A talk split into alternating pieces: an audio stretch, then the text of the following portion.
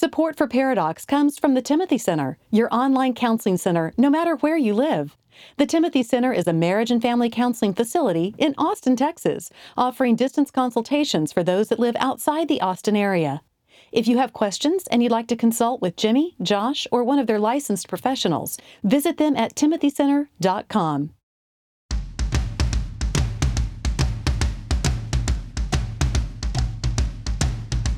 Recording live from Austin, Texas, a conversation about marriage and family that women will love and guys won't want to turn off.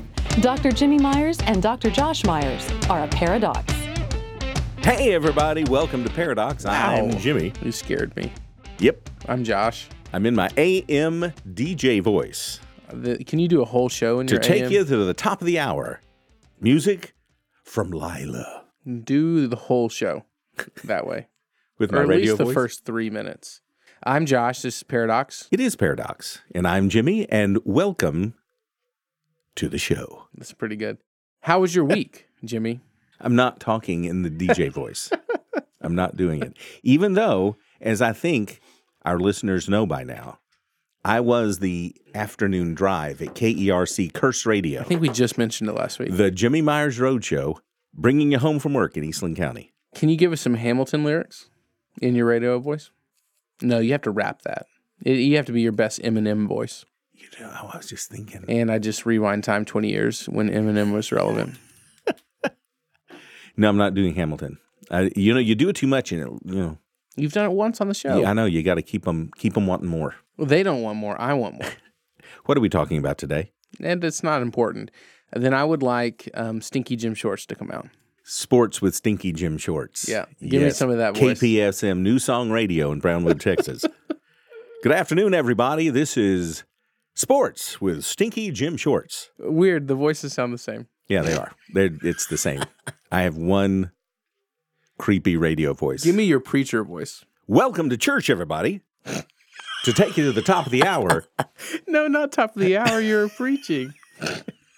here's our music minister with I'll Fly Away. No, your preacher voice is the Billy Graham. I'm not doing Billy Graham.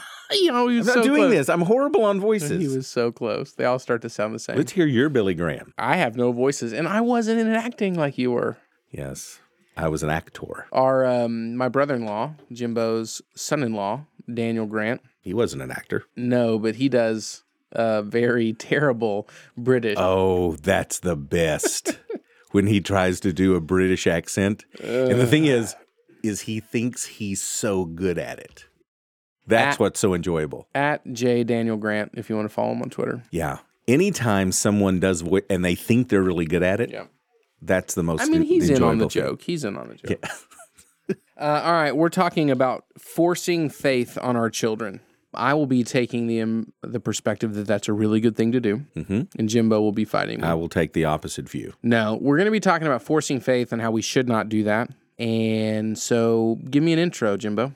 Doing what we do, we see this, especially since we work a lot with adolescents, and a majority, I would say, of the adolescents that come in here are brought in because of behavioral issues. And this tends to be common in the adolescents that we see here at the Timothy Center. Uh, a kid will come in surly and grumpy and upset. We always say they have a drug problem here. How come we say that, Josh? They're drug into counseling. Blah, blah. No, they were all drugged through the door. you had one shot at a joke. I'm not and great you at blew it. jokes. I'm not great at jokes. But a kid will, in some way, somehow, oftentimes say, you know, my parents are just trying to cram God down my throat. Yes, so we're the Christian counselors that their parents bring them to to help make them more Christian. Yeah. So yeah, we see this a lot. Yeah, the kid doesn't want counseling or Christianity, either one. And and we got him.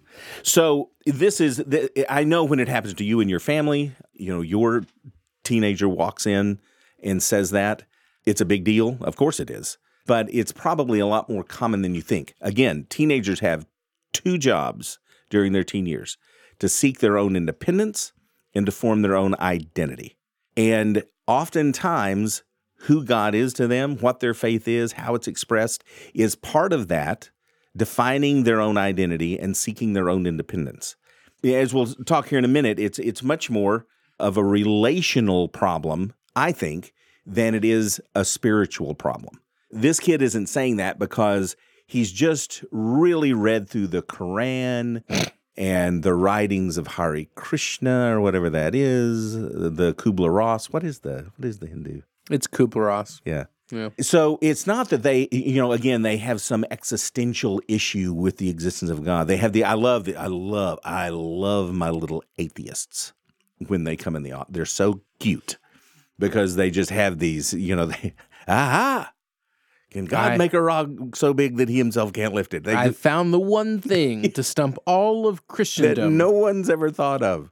Oh, yeah, they're just cute. But it tends to be much more of a relational issue. By the way, same with my marijuana kids. They always have really researched oh, yes.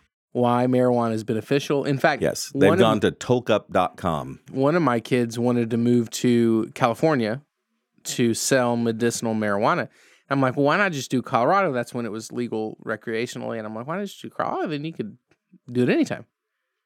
Recreational marijuana is bad. and he had researched why it should only be medicinal. He took this moral stance on Well, yeah. medicinal It's not like he's a druggie. marijuana. Anywho, it- before anyone can, do, they got to say you spell medicinal. Then, then you can go. Uh, but anyway, I don't know if I can it, do it. does tend to be more of a relational issue, and we get hung up on that it's in some way a spiritual problem, which of course, uh, you know, of course it is. Yes. But this coming at for a child to stand up and say, and again, seeking their own independence and their own identity is part of the deal. But this is such an extreme step. I separated from my parents by listening to the Monkees and not Nat King Cole. That's how I really stood up to my parents. And we're not talking about faith questions. no, You know, that's I good. doubted my faith and why is this the way that we should go? That's healthy and good. it's very good. It's a complete rejection, is what we're talking about. Yes.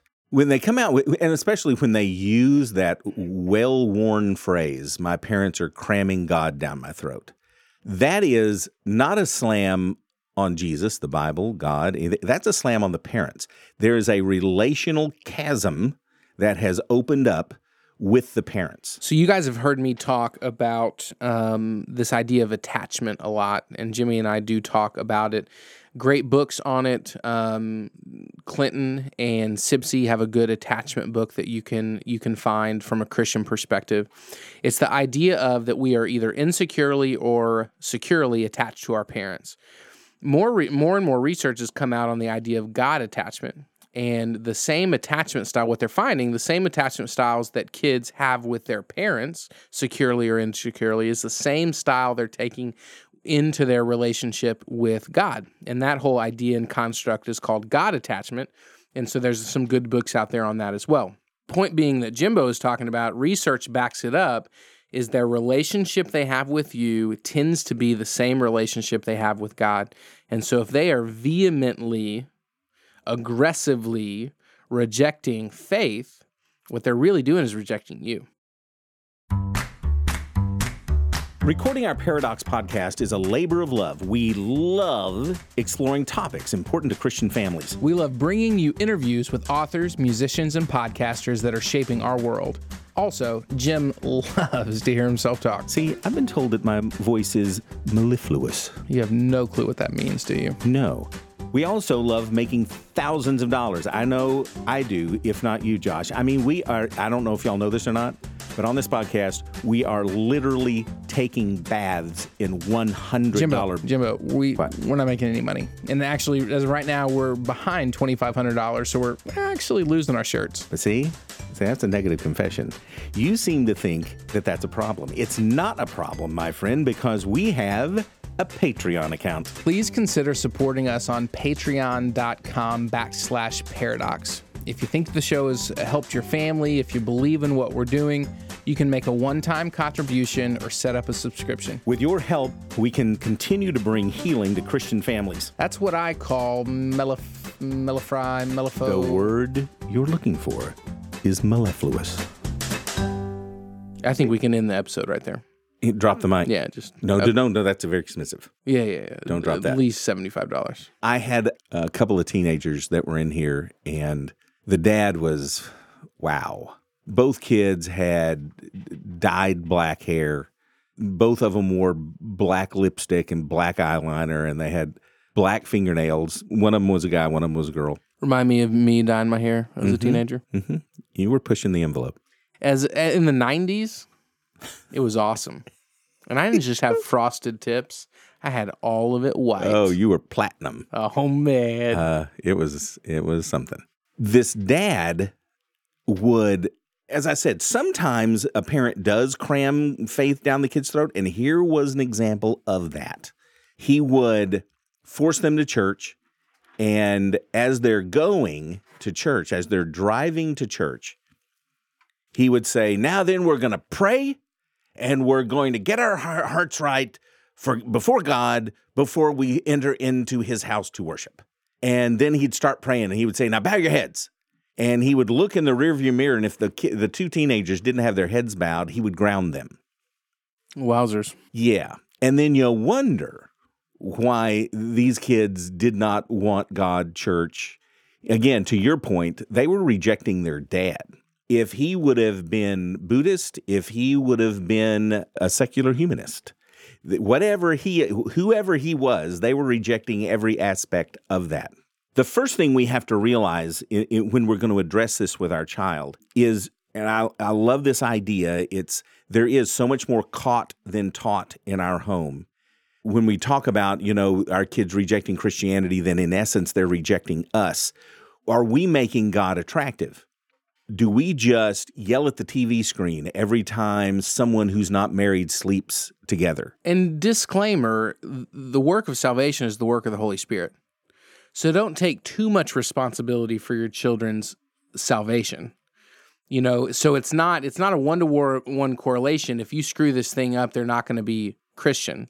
No, no, no. It's if their Ultimately- if their youth minister messes it up, they're not going to be Christian. So it's, it's- the work of the Holy Spirit Yeah, and their youth minister. It's the work of the Holy Spirit is that that's who works towards your child's salvation. So don't take that upon yourself. But you're responsible for not getting in the way. yeah, not messing this up. Correct. Do we make God attractive to our kids?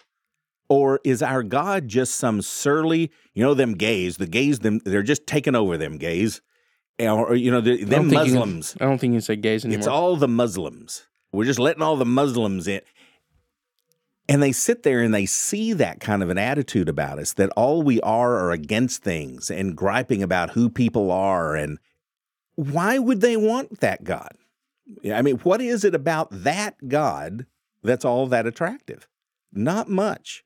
So first we have to we have to think to ourselves is the faith that we're living out every day in front of them 24/7 is that something that is attractive? Is that something that they desire?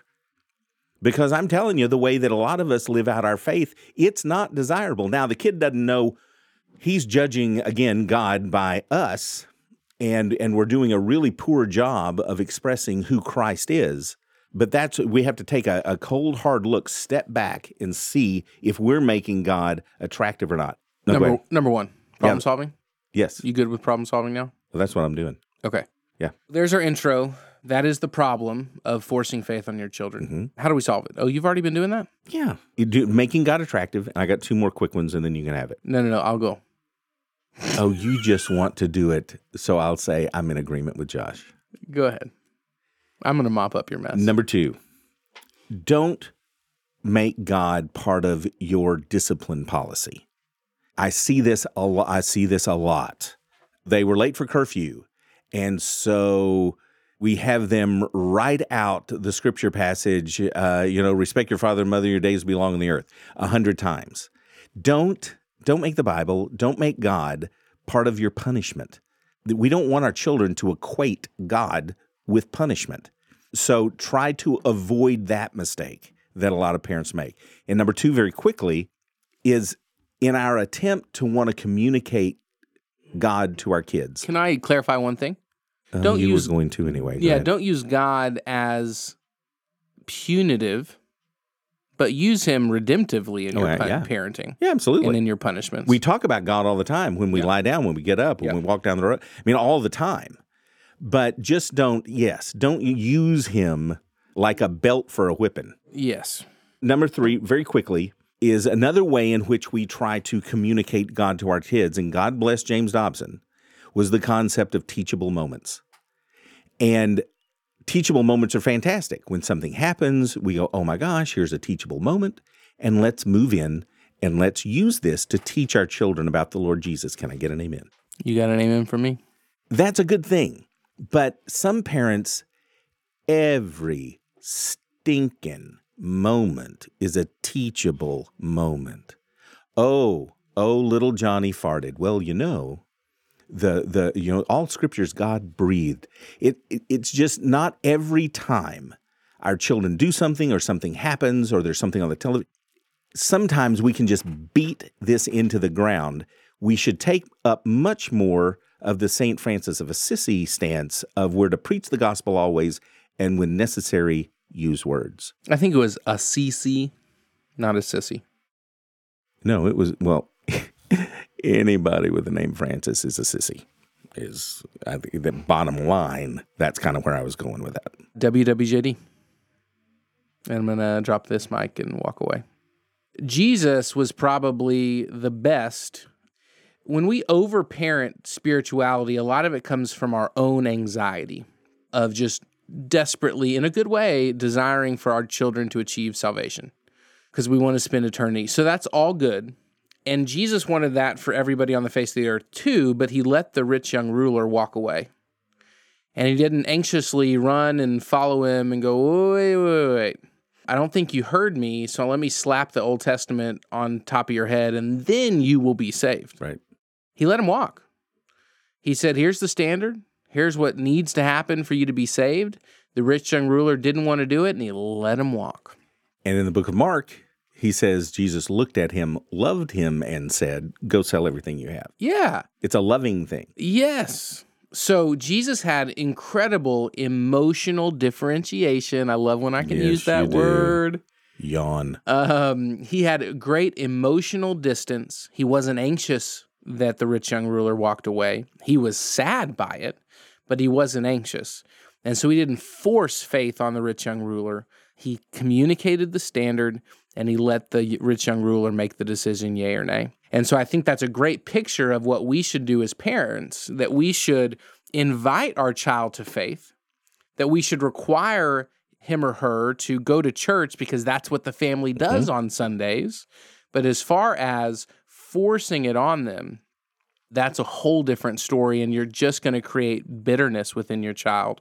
And then a rejection of, first of all, you as a parent, and then a rejection of our Heavenly Father. Without question. And again, it comes back to us living out a faith that matches what we say. They see authenticity. And again, it's about relationships with them. And to, to repeat a point that's very, very important, when our kids, we should encourage our children to ask questions. They need to ask. As a youth minister for 20 years, anytime, you know, a kid just answers every question with Jesus, God, Paul, peer pressure, they're not thinking and they need to think. And so, so for them to come up and have, you know, well, what about the pygmies that have never heard? That's a great, great question. And so we're not talking at all about them having questions about Christianity because Christianity's always had, Christianity needs to have questions and there's answers to all of them. So we're not talking about that. We're talking about when there's this this visceral negative response. We're talking much more about a relationship issue than we are a spiritual one. That's all we've got to say about that. Yes, it is. If you want more information about this show, if it hits a chord within you, you can go to Paradox touched Podcast. your heart. If it touched your heart, you can go to paradoxpodcast.com, click Or on you the can episode get a prayer cloth tab. that Josh and I both have prayed over. That you can you can hold that on the disease portion of your body.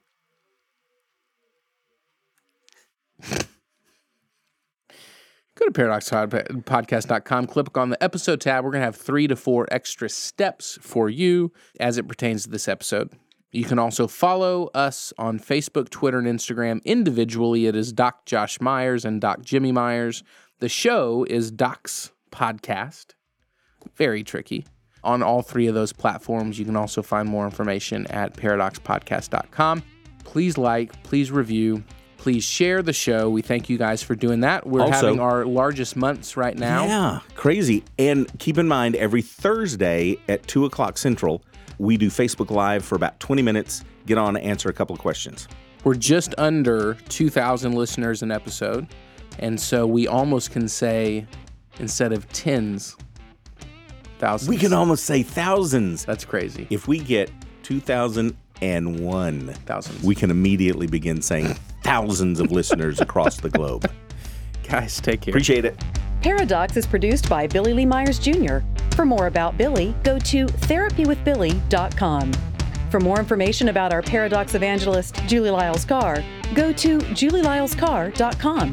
And if you want more details about what was discussed on today's show, go to paradoxpodcast.com. Next time on Paradox. a lot of people, you know, when they think, you know, hardcore Christian music, you know, they think, oh, MercyMe. Uh, and y'all kind of, y'all are kind of a step beyond that. But you also, I was watching an interview that you had on YouTube and you said, you know, that you play for kids that no one cares about. Tell us about the voice that you have with Christian hardcore music and to the kids that you sing it to. Yeah, sure. Well, I mean, one thing you need to understand is that the Christian hardcore scene is like a subgenre within a subculture that's been a part of American history for 40 plus years.